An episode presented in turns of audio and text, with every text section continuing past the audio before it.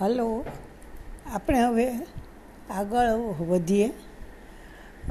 મારે સગાઈ પહેલાં એક લખવું રહી ગયું કે દિવાળીમાં અમારે ત્યાં શું થતું કે શાંતિ કાકાને ત્યાંથી વીણાબેન, શાંતિ કાકાને ત્યાંથી વીણાબેન આવતા અને તૈયાર સરસ થઈને દિવાળીના દિવસે આવે થાળ પૂરીને બધો નાસ્તો બનાવ્યો હોય ને એ લઈને આવે. અને પછી આપણે ઘેરે નાસ્તો પાણી કરી અને પછી એ થાળ અહીં રાખી જાય ને એ ઘેર જાય.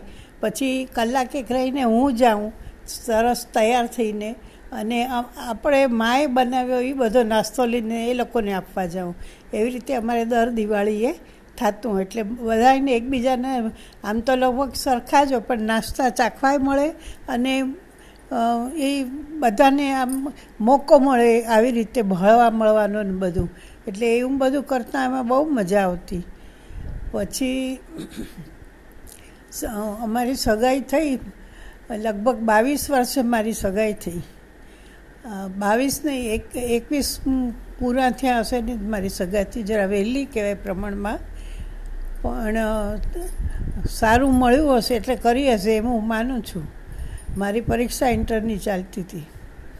અને પછી અમે કોઈ વાર બહાર લઈ જતા ફરવા, તો પછી શું થાય કે ભુલેશ્વરથી એ આવે, એને ઘેરે એવો રિવાજ હતો કે આઠ વાગે એટલે રાત્રે ઘેરે બધાએ સાથે જમવાનું.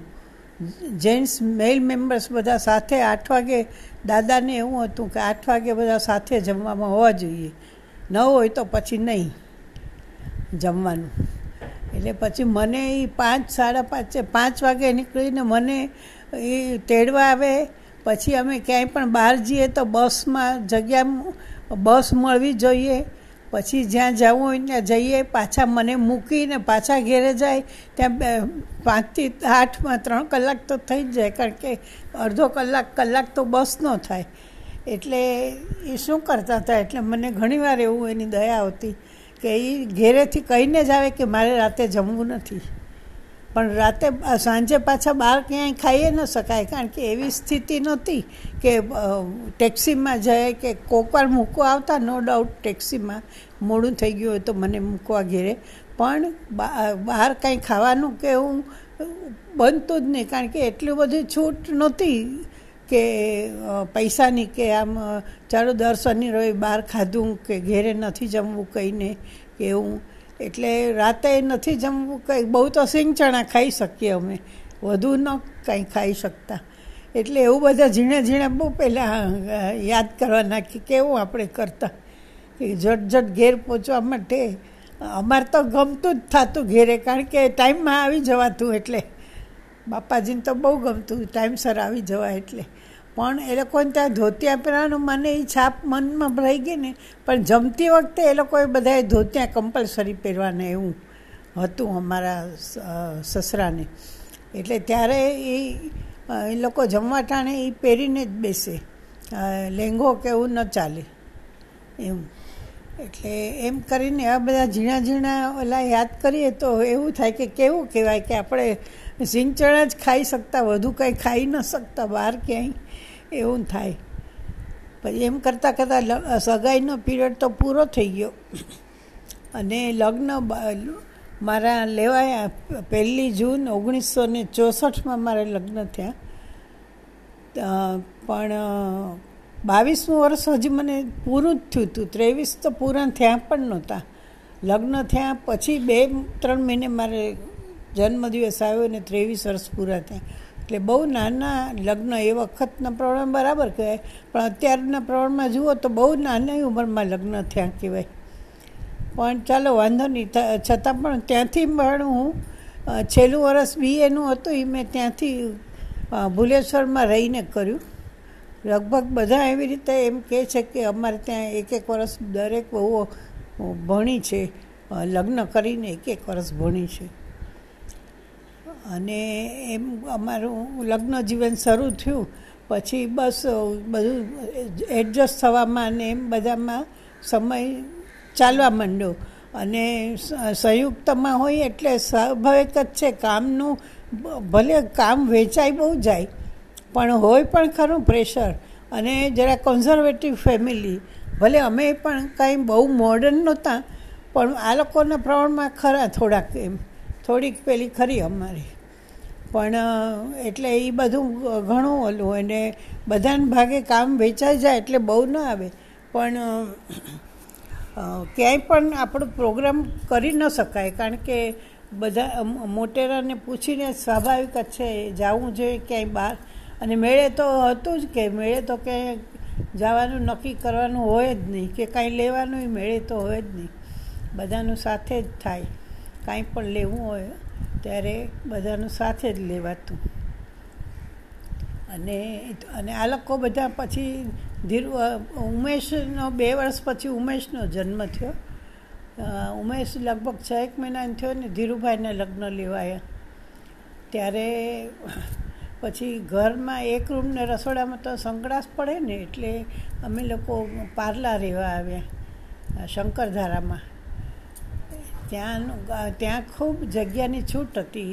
એક રૂમ રસોડામાં આવ્યાથી આવ્યા હતા એટલે બહુ જ મોકળાશ ઘરમાં જ અગાસી હતી એટલે એમ પણ બહુ જ બધું સારું હતું ને. આ વહુઓવાળું ઘર થયું એટલે એમ પણ છૂટ રહેતી. એ લોકોને પણ કે પોતાનો રૂમ સ્વતંત્ર અને બાકી બધા છોકરાઓ જે બધા જન્મતા ગયા એ બધા એને અગાસીમાં રમવાની ને બધી છૂટ રહેતી. એટલે એમ કાંઈ વાંધો ન આવ્યો.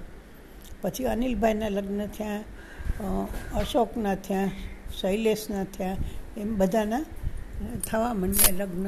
ત્યાં પછી મારે પણ ઉન્નતિ આવી વચ્ચે.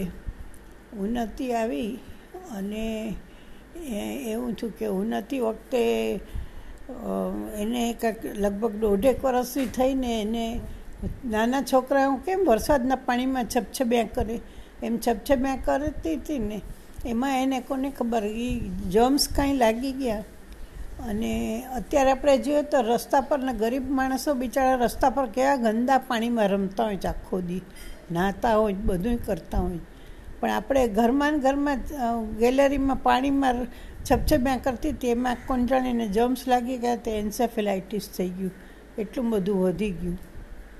પછી અંતે તો એ રહી નહીં, નાયરમાં દાખલ કર્યા, પણ રહી નહીં.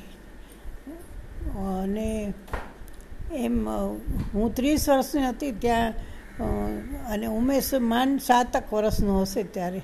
સાતય નહીં, પાંચક વર્ષનો, કારણ કે એ બેને અઢી વર્ષનો ફેર હતો.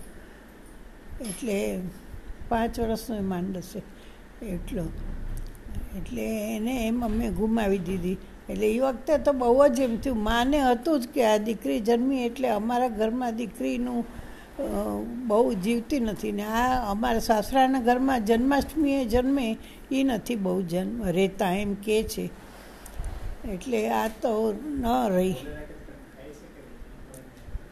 પછી એવી રીતે કરતાં કરતાં આગળ અમારી ગાડી ચાલવા માંડી. અને પછી તો બસ સંસારમાં પડી ગયા એટલે પછી ઓલામાં ઓલા થતા ગયા ને પછી ઉમેશભાઈને સ્કૂલમાં બેસાડ્યા.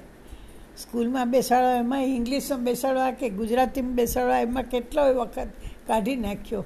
અને અંતે પછી મને એમ થયું કે આ સંયુક્ત કુટુંબના માહોલમાં હું ઉમેશને એકદમ ધ્યાન આપીને કરાવી નહીં શકું, અંગ્રેજીનું શીખવી નહીં શકું, કારણ કે બહુ જ સમય મળે નહીં. અને બોલવા કરવાનું અમારા સસરાને અવાજ સંભળાઈ ગમતું નહીં બિલકુલ. એટલે એ મેં કીધું કે હું આમાં નહીં આને સમ, ઓલું કરી શકું. એટલે પછી ગુજરાતીમાં જ બેસાડ્યો. પણ તો ઓલું, હવે એ બધા એટલા તૈયાર થઈ ગયા છે કે કોઈ કે પણ નહીં કે ગુજરાતી મીડિયમમાં ભણ્યા છે. એવું છે. અને પછી તો ટ્રેન કેતન વખતે તો પછી ઇંગ્લિશ મીડિયમનું જ હતું ઓલું, એટલે બેસાડ્યા. પણ શરૂઆતમાં એમ થયું કે આને શું થશે, પણ વાંધો ન આવ્યો. ને પછી તો માસ્ટર થઈ જ જાય, સ્વાભાવિક છે, એકવાર ભણવા માંડે એટલે. એમ. અને અમે લોકો પછી કેતન જન્મ્યો ત્યારે લીના રહેવા આવ્યા.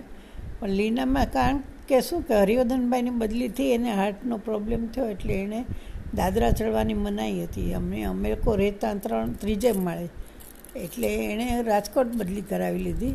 ગિરિભાભી ને નવનીતભાઈ તો પહેલેથી શિવાજી પાર્કેના માની પાસે રહેવા ગયા જ હતા અને પછી અમે એકલા જ હતા. અને આ લોકોને આંખોને કારણે ડાક્ટરે કહ્યું હતું કે ગ્રીનરી હોય ત્યાં રાખો. ભુલેસરમાં તો ગ્રીનરી કેમ મળે? અને એને જવાનું સાંતાક્રુઝ ને આ બધા કોઈ હતા નહીં. પછી અમે એકલા જ હતા. એટલે પછી અમે લોકોએ લલિતાબેને કીધું કે તમારા માને એ લોકો પાસે પડે એવી જગ્યાએ તમે લ્યો ઘર. એટલે પાર્લામાં પછી આ લોકો શંકરધારા હતા અને એનાથી લગભગ અડધો કલાકને રસ્તે લીનામાં જ્યુસ પહેલાં રસ્તા ઉપર અમે લીધું ત્યાં ઘર.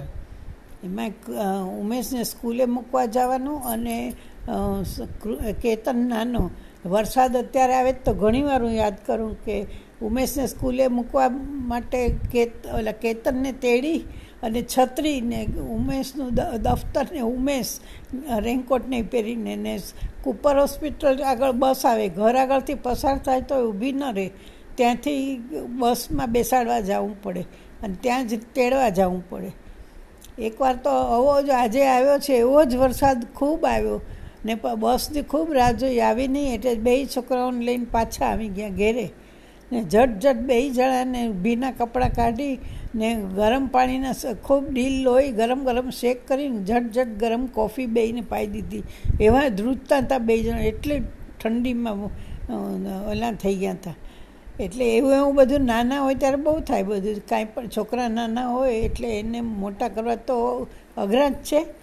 એટલે એવું બધું નાનપણમાં થતું આવ્યું. સ્કૂલે મૂકવામાં કોઈ વાર બસ આવે, ન આવે, ઓલું થાય. કેતન નાનો, પછી તો ધીરે ધીરે કેતન નહીં. ઓલું કરવા માંડ્યો અને સાધન આપણે એ વખતે તો કાંઈ હતું નહીં. રિક્ષા અને બસ. પછી ધીરે ધીરે એ લોકો મોટા થતા ગયા અને પછી એકલા જતા થયા ત્યારે શંકરધરામાં બે જણ જતા, ઉમેશ અને કેતનને એ બધા છોકરાઓ ભવેશ બધી સંદીપ ખ્યાતિ બધાની સાથે રમતા કરતા અને એમ કરતા. એટલે એમ બાળપણ એ લોકોનું પૂરું થયું. અને બસ અમારે એમ, અમે મોટા થતા ગયા સાથે સાથે. પછી સેન્ટરમાં હતા ત્યારે છોકરાઓએ પણ બહુ લાભ લીધો છે. બધાએ, ભાઈ, ભત્રીજાઓને બધાએ બહુ લાભ લીધો છે. અને એમ મજાએ ઘણી કરી છે. અને અત્યારે યાદ પણ કરીએ છીએ એ બધી કરેલી મજાને. હવે પાછું જોઈએ, આગળ પાછું લખીશ. આવતીકાલે થોડુંક હવે. ચાલો ત્યારે. चीज़ के लिए ज़रूरत